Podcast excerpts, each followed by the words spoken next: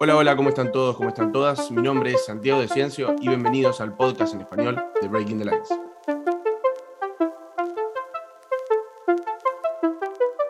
En este cuarto episodio nos toca hablar de la llegada de Nuno Méndez al Paris Saint Germain, un lateral izquierdo que viene de ser campeón de, de la Liga NOS con el Sporting y llega a París para reforzar esa posición que se viene catalogando, se venía catalogando como débil, entre comillas, por la cantidad de jugadores tan, tan importantes, de tanto renombre eh, en, el general de la plantilla de Mauricio Pochettino. La posición de lateral izquierdo estaba cubierta por Bernat, el jugador español, que quizás no llegaba a colmar las expectativas de todos los que van a estar mirando al equipo francés. Pero bueno, todavía no me voy a meter eh, en el análisis del Paris Saint Germain ni del jugador en específico, sino que primero tengo que presentar a quien me va a estar acompañando en el episodio de hoy, Pablo Burrueco, especialista en fútbol portugués y miembro de Talento Luso. Pablo, ¿cómo estás? Bienvenido. Muy buenas, Santiago. Genial, encantado de estar aquí contigo y de poder hablar de uno de los mejores eh, proyectos, uno de los mayores talentos portugueses del momento, que yo creo que en el París va a encajar como anillo al dedo, por lo demostrado en el Sporting, que lo vamos a hablar a continuación, un gran jugador. Sí, sí, sí.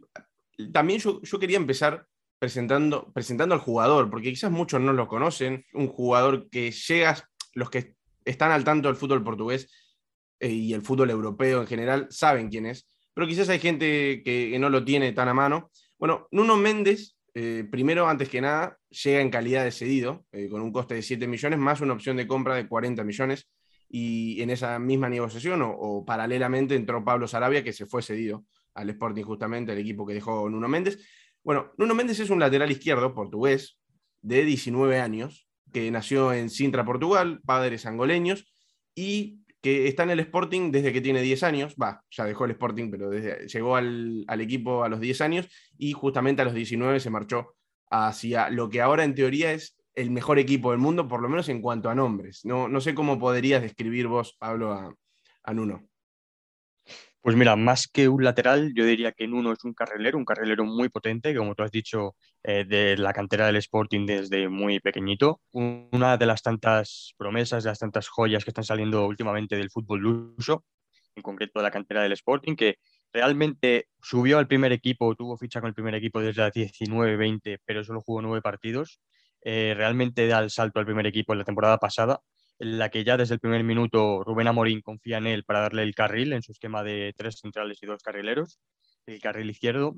Y bueno, la verdad que para mí es uno de los, de los pilares, es uno de los jugadores más importantes para la consecución del título 19 años, 19 años después. Es un jugador que ha sido vital, que eh, Rubén Amorín desde el primer minuto eh, le dio confianza y él se lo demostró en el campo. Y no solo eso, sino que además Fernando Santos también se atrevió, se atrevió a llamarle y a debutar eh, con la selección absoluta en la Eurocopa. Sí, y, no solo eso también, porque si nos ponemos a analizar, primero que es el segundo fichaje, eh, la segunda venta más cara de la historia del Sporting después de la salida de Cristiano Ronaldo. Eh, luego también de, por lo, que, por lo que estuve al tanto, también recuerden a, a, todos los que nos estén escuchando que nosotros lo que estamos hablando también hay un artículo en nuestra página breakingthelines.com en la que pueden ir a leer un análisis detallado del juego de Nuno Méndez y, ahí tenemos un detalle de que también desde la salida de Alex Telles al Manchester United se consolidó también cada vez más como uno de los mejores laterales de la liga. Bueno, carrilero, como pues sí. Exacto, yo creo que Alex Telles, Grimaldo y ahora Nuno Méndez, eh, yo incluso diría que son tres de los mejores eh, del ciclo en la liga portuguesa, la verdad. Es verdad que ha habido muy buenos carrileros, muy buenos laterales, sobre todo en el Porto, que también podemos recordar eh, Ricardo Pereira, podemos recordar Danilo, bueno, una infinidad de buenos jugadores, pero bueno, incluso me atrevería a decir, ¿por qué no?, que Nuno Méndez es el que veo el techo más alto. Creo que es el jugador con más talento de todos los que hemos mencionado y, de verdad que este chico va para, para cosas importantes. Sí, no, y justamente no solo estuvo en la mira del Paris Saint Germain, sino también estuvo en la mira de otros equipos de la Premier League, sea el caso del Manchester City, el Manchester United. El que estuvo más cerca es el Manchester City, si no me equivoco, que justamente en este mercado también estuvo sondeándolo, pero quien termina eh, dándole la confianza para entrar en el equipo, justamente como decíamos antes, en la posición que en teoría es la más débil, eh, en el lateral barra carril izquierdo, que después vamos a entrar un poco eh, sobre el final de cómo lo encajamos en el equipo de Mauricio Pochettino, pero parecería que es como, como dijiste vos, el lugar ideal eh, en cuanto a los equipos que lo venían sondeando. Sí, bueno, es verdad que Paris Saint Germain y Manchester City, como está ocurriendo sobre todo en este mercado, los grandes jugadores son los que más posibilidades tienen, obviamente por las nuevas normas del fair play financiero. También estaban en la carrera United, eh, Real Madrid, Barcelona, pero bueno, un pasito por detrás. Yo creo que el PSG es un sitio interesante para él, eh, es un sitio en el que bueno, se va a encontrar, por ejemplo, Neymar, que habla también portugués, varios jugadores que le pueden dar acomodo. Em, también, como tú has comentado antes, porque es una posición a reforzar sin yo ser un analista ni, ni, especialista en fútbol francés, pero bueno, es verdad que los laterales del PSG viene siendo la posición más débil del equipo. Entonces, bueno, tiene ese hándicap que yo creo que va a ser positivo. Lo único que el único problema que yo veo, pero que creo que tendrá solución, que a la larga se encontrará, es que Pochettino juega con laterales, no con carrileros, pero bueno, lo dicho, creo que creo que al final pasará a un esquema de tres centrales y dos carrileros, que es a lo que está acostumbrado en uno del Sporting, básicamente por eso, porque han fichado en uno, porque han fichado también a Hakimi para la derecha y luego que yo creo que Sergio Ramos puede ser también un, un jugador importante en una línea de tres centrales. Entonces, creo que poco a poco en uno tiene, tiene el, el escenario perfecto para, para, poder brillar a la larga. Exactamente, es lo que, lo que venía pensando yo antes de, grabar, mientras preparaba el guion, es se está armando como el escenario perfecto eh, con los refuerzos, con los jugadores, las características puramente de los jugadores que están llegando, para que termine formando una línea de tres centrales con dos carrileros. A ver, eh, Hakimi y Nuno vienen de jugar de carrileros en sus respectivos equipos. Si bien los jugadores como Sergio Ramos, Marquinhos, Kimpembe no están jugando habitualmente en una línea de tres centrales, pero lo pueden hacer tranquilamente, son jugadores con mucha experiencia, jugadores de nivel elite. Así que a lo que yo quiero ir ahora en, este momento es a detallar un poco las virtudes, las falencias que podemos encontrar en uno para ver cómo puede eso corregir los, errores que tenga, las virtudes, mostrarlas en el Paris Saint Germain y ver en una temporada, luego de, finalizar esta temporada que se acerca, ver a ver si las virtudes las terminó demostrando y si pudo corregir esos errores que mantuvo el Sporting. Lo, que yo pude analizar, eh, Pablo me vas a corregir, es un jugador muy autosuficiente a la hora de atacar, es un jugador que puede comandar un ataque tranquilamente y no necesita mm, de, jugadores que lo acompañen. A ver, él puede conducir sola un ataque, meteando, regateando, eh, sin problemas. Esto es un jugador con un físico muy potente, eh, que a la carrera es muy difícil pararle, luego con los pies es muy habilidoso, eh, tiene habilidad para regatear, tiene habilidad para recortar, para incluso meterse por dentro. Lo normal es que un carrilero eh, apura esta línea de fondo y la centre, pero él ha demostrado en la liga que puede jugar por dentro, puede incluso combinar con los mediocentros. Em, es un jugador, tú lo has dicho, que tiene muchos recursos, que ofrece una gran cantidad de, de variantes a la hora de atacar pero bueno, también es verdad que es un jugador muy joven que tiene todavía desperfectos que irá sobre todo puliendo eh, a lo largo que yo creo que esta temporada con Pochettino va a aprender mucho, pero sí que creo que es importante para él jugar como carrilero más que como lateral para, para poder eh, con su físico cubrir o tapar esos eh, desperfectos que tiene.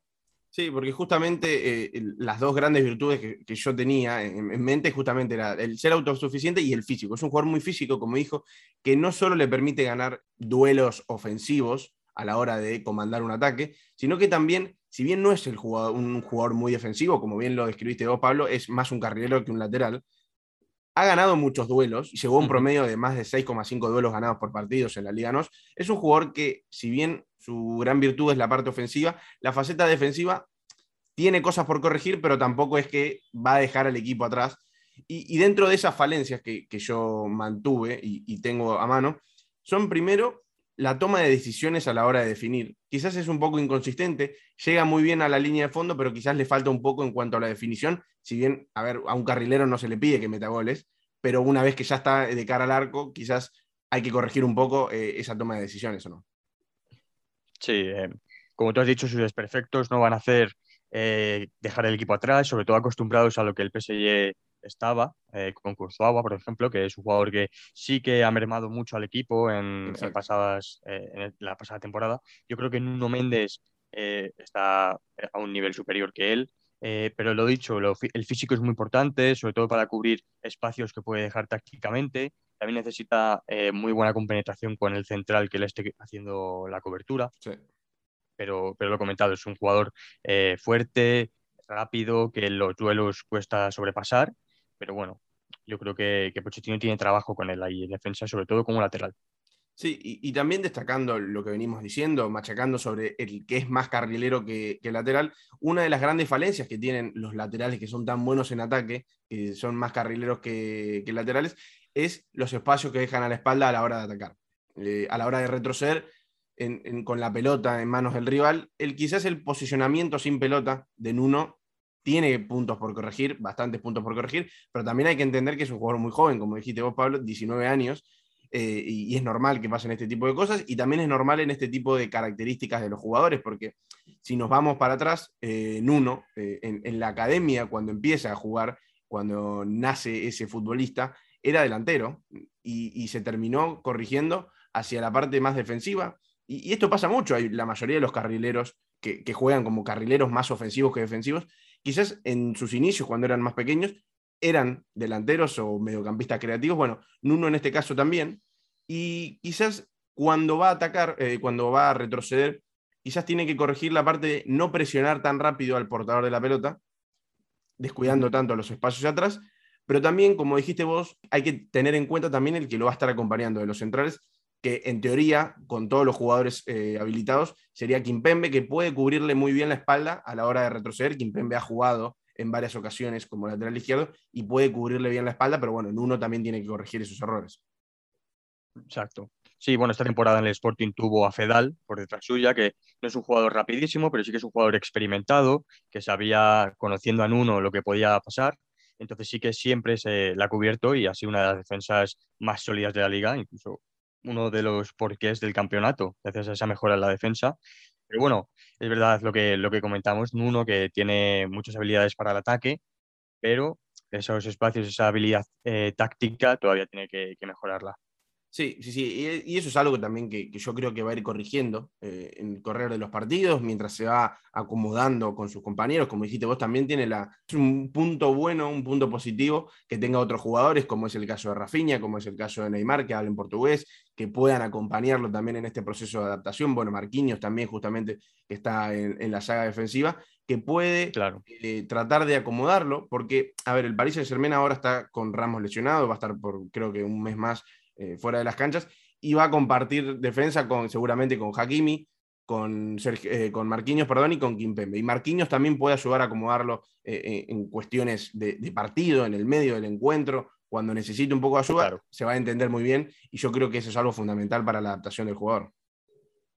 Sí, no, por supuesto. Además, un punto a favor de Nuno, de su escasa, pero bueno, trayectoria o experiencia en la selección es que, como he dicho antes, Fernando Santos juega con laterales. Entonces, ese esquema también lo tiene conocido, sobre todo recientemente, no tanto como el de carrilero, pero bueno, es verdad que al final no es una posición nueva para él, ni mucho menos. No, no, y además hay que destacar eso, porque justamente nombraste el tema de la selección y era algo que yo quería mencionar.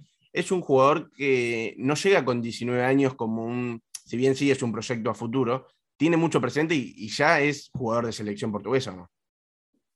Sí, por supuesto. Eh, yo creo que no se va a caer ya nunca de una convocatoria de Portugal, a no ser que su rendimiento baje muchísimo. Y además es que aporta algo totalmente distinto a lo que tiene la selección en esa posición, que juega otro jugador que tampoco es lateral, que es Rafael Guerreiro, que es más bien un interior puro, que bueno, es un espectáculo verle cómo combina por dentro, cómo se va al pico del área. En cambio, Nuno es un jugador distinto, es un jugador que puede apurar mucho a línea de fondo, que puede, que le encanta también jugar eh, pegado a la cal.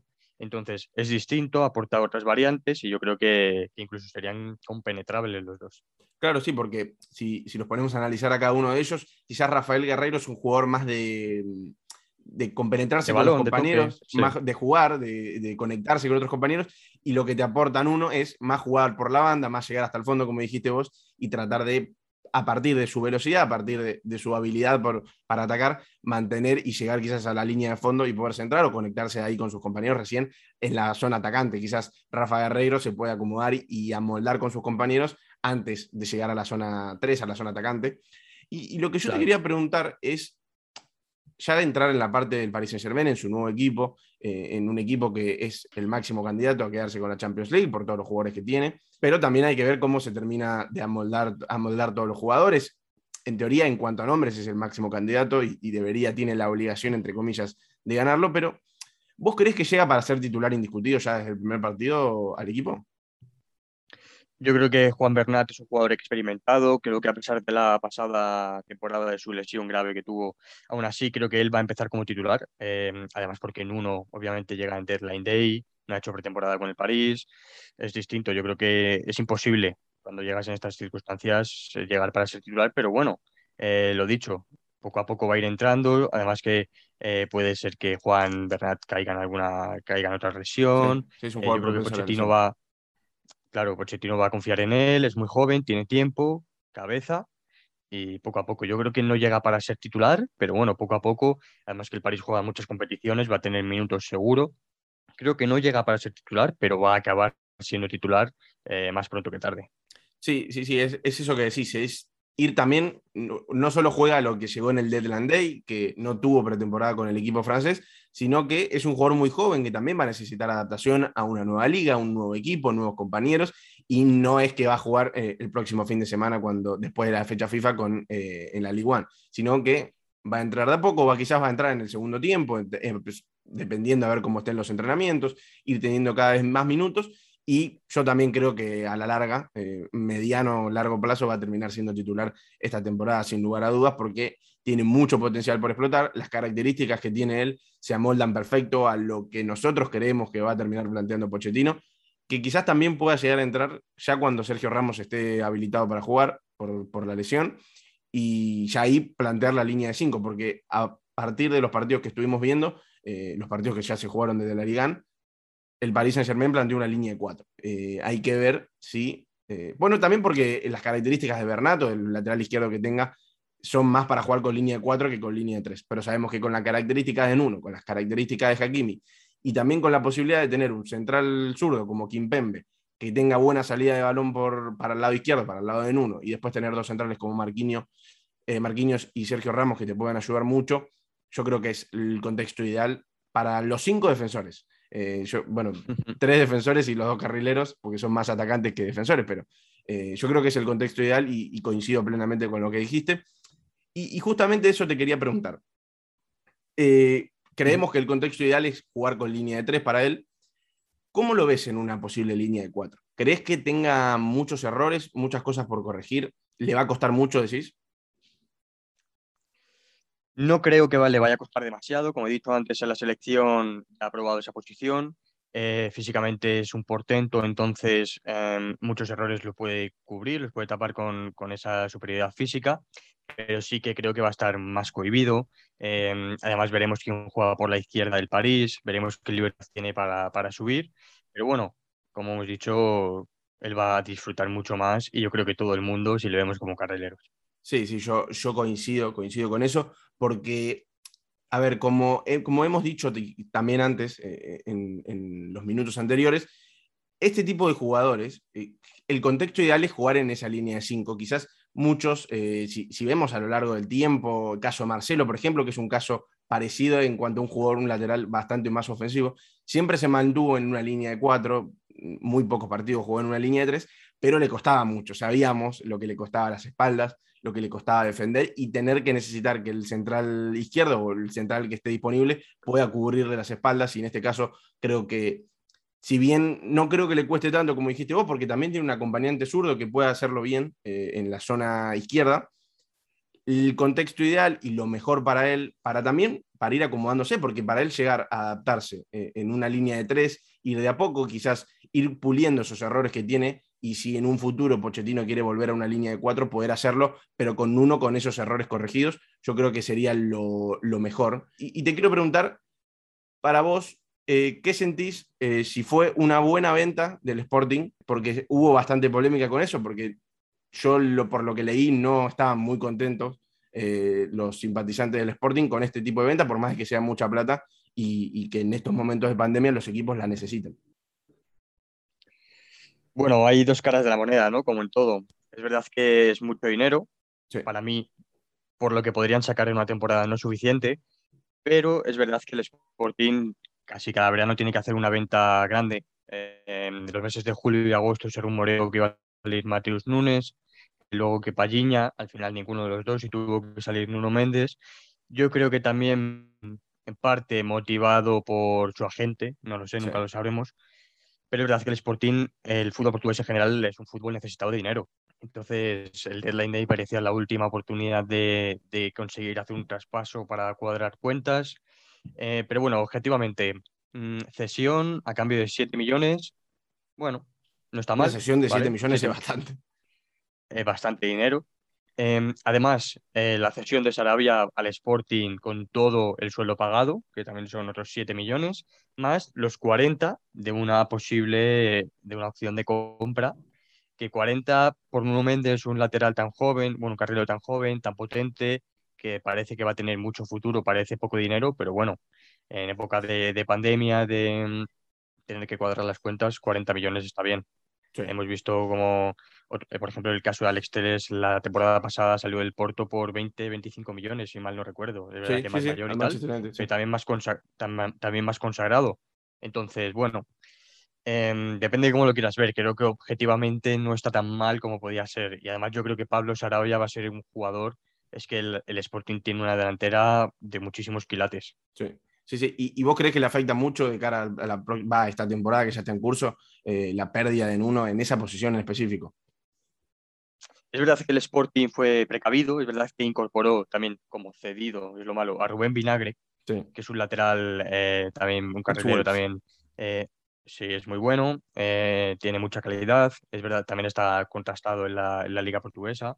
Entonces, bueno, creo que, que, no es un mal recambio, obviamente no al nivel de Nuno, pero bastante bien. También es verdad que firmaron a Mateus Reis como libre, que estuvo media temporada cedido la temporada pasada, pero apenas se aportó. Em, Antunes se fue, eh, el ex eh, del Getafe. Entonces, bueno, creo que se debilita, obviamente, se debilita la posición y la plantilla en general, pero también pienso que no ha sido tan malo como podía ser.